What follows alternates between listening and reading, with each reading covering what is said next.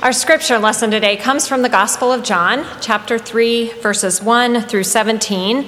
If you'd like to follow along in your Pew Bibles, you can find this on page 88 in the New Testament portion. Now there was a Pharisee named Nicodemus, a leader of the Jews. He came to Jesus by night and said to him, Rabbi, we know that you are a teacher who has come from God. For no one can do these signs that you do apart from the presence of God. Jesus answered him, Very truly, I tell you, no one can see the kingdom of God without being born from above.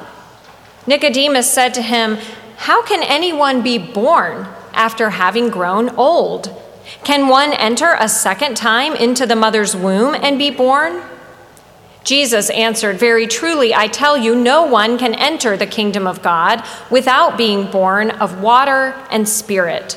What is born of the flesh is flesh, and what is born of the spirit is spirit. Do not be astonished that I said to you, You must be born from above.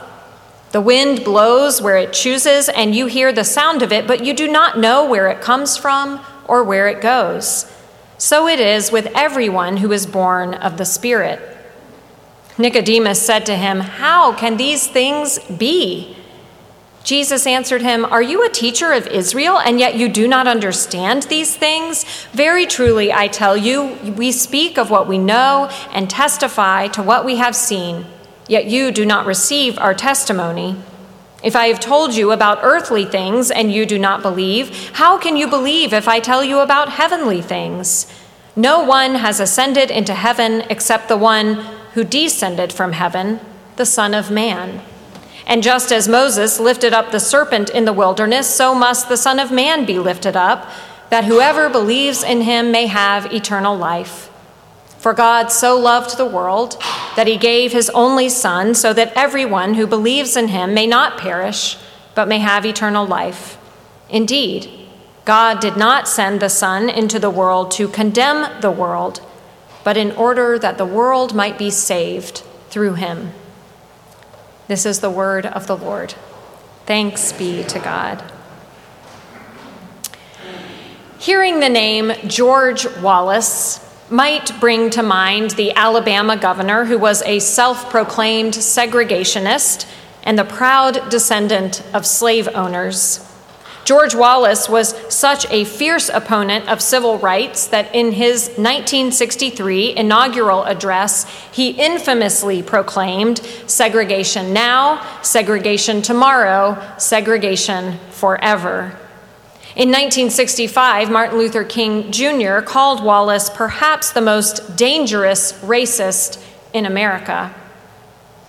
Hearing the name Shirley Chisholm might bring to mind the first black woman to serve in Congress, representing her district in Brooklyn, New York.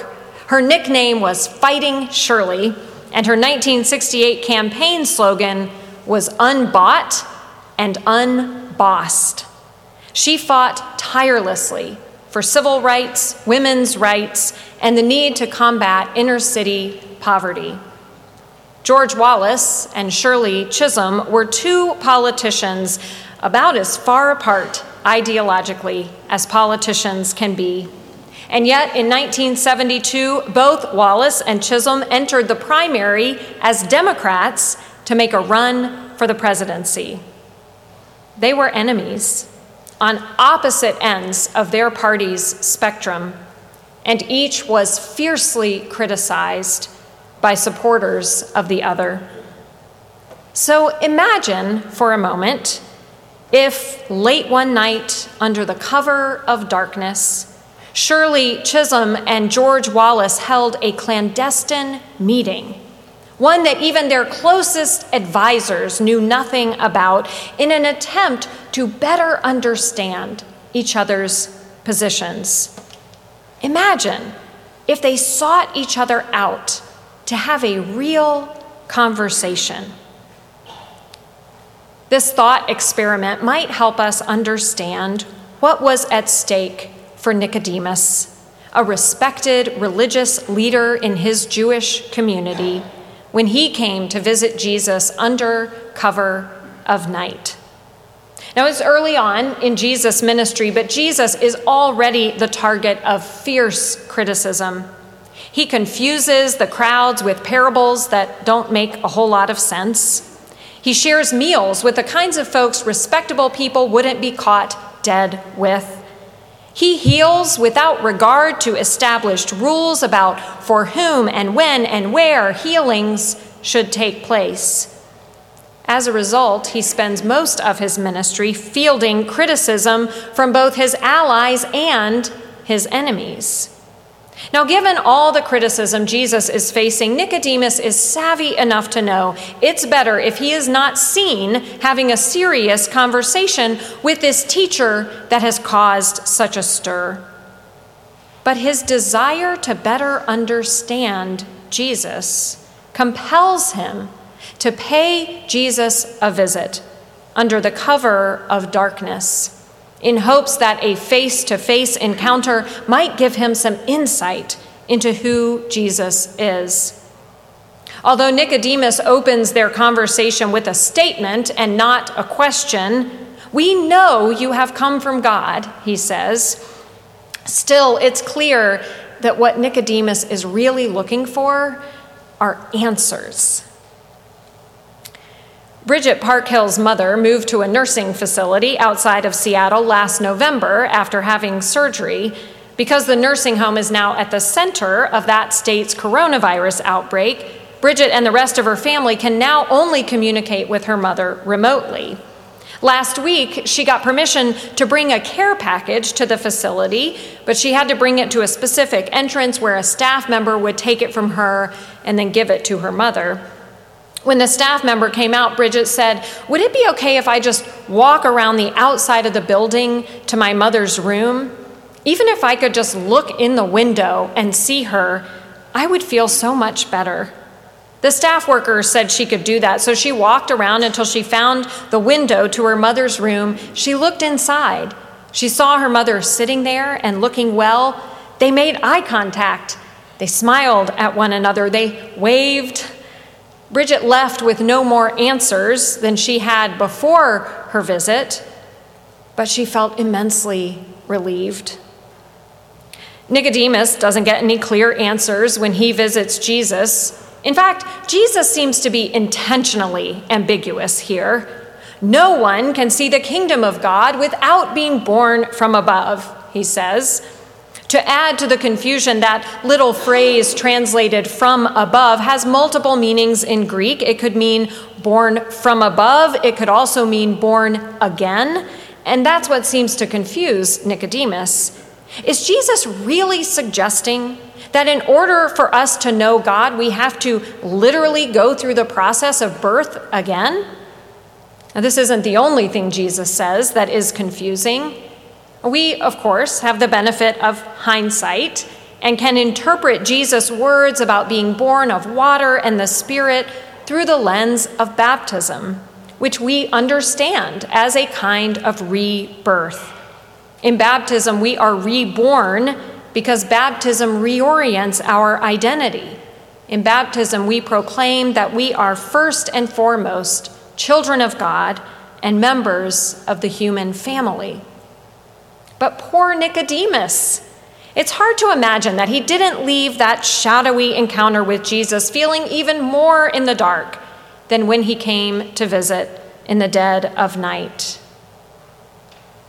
And yet, Nicodemus's appearances in the rest of John's gospel suggest that this visit might just have been life changing for him. Nicodemus appears two more times in John's gospel.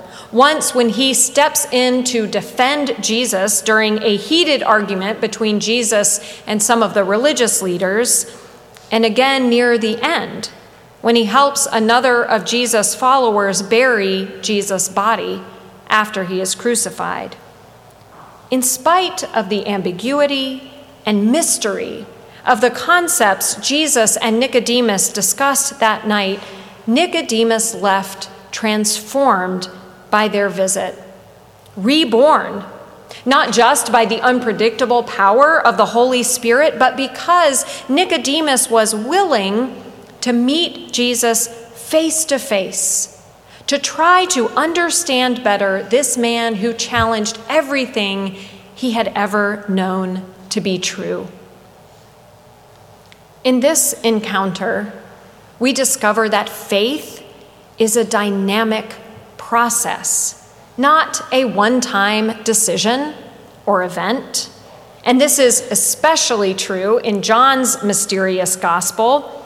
As one John scholar says, we tend to talk about our faith or having faith, assuming it's a done deal, that believing is as simple as acquiring faith. But the Gospel of John never refers to faith as a noun. Faith is not a possession, not something one gets, not something one has, it's something one does. Believing for the characters in the fourth Gospel is a verb. And as a verb, believing is subject to all the ambiguity, the uncertainty, and the indecisiveness of being human we need to ask more often than we are willing to admit how can these things be?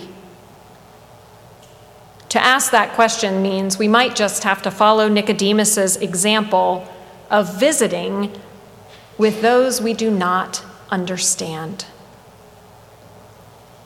Back to the 1972 presidential primary, the one where the Democratic candidates included the segregationist George Wallace from Alabama and the progressive from New York, Shirley Chisholm. Wallace's campaign was going strong and he was polling well when it all came to a halt on May 15, 1972. On that day, at a campaign event, Wallace was shot five times in the abdomen and chest.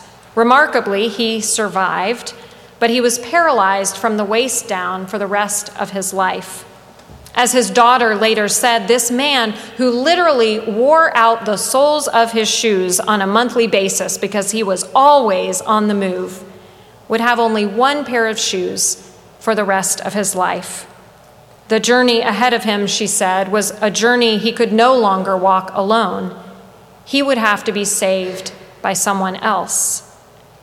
But this tragedy wasn't the most remarkable thing about the 1972 Democratic primary.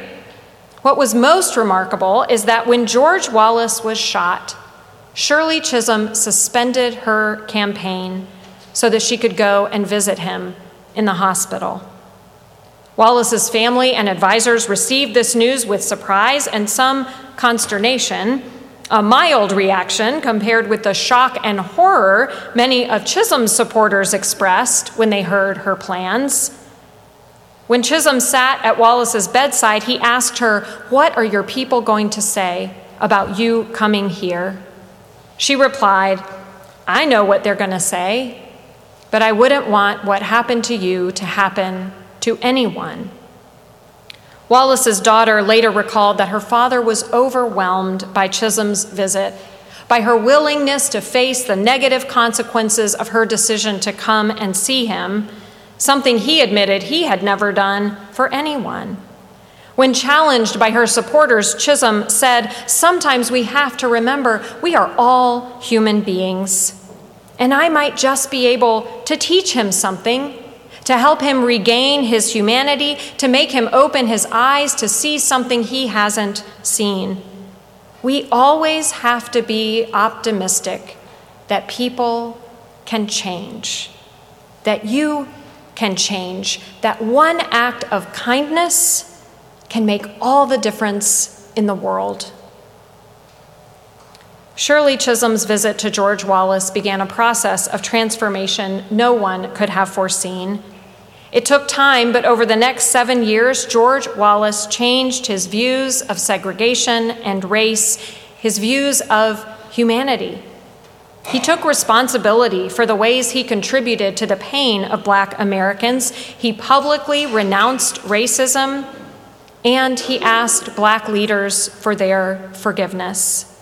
As governor, he appointed a record number of black Americans to state positions and even crowned the first black homecoming queen at the University of Alabama. All because Shirley Chisholm paid George Wallace a visit.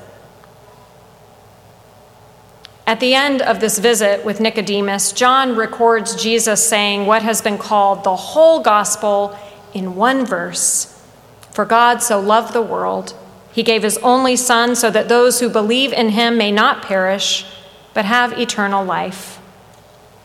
In other words, God so loved the world that God came to visit. In Jesus, God's love became human and visited with us in real time, face to face, walking and talking and making us think and feel and question and grow. Not so that we could believe once and for all in some complicated theological doctrine, but so that we could embark on a journey with the God we meet in Jesus the one who does not condemn, but invites, the one who does not give up, but keeps calling all of us to join him on this journey of faith, a journey of thinking and feeling and questioning and growing and being transformed, a journey of birth and rebirth, of death and new life. A journey on which true change is not only possible, but probable again and again and again. A journey on which such change almost always begins with the courage to visit with someone we don't understand and ask, How can this be? Amen.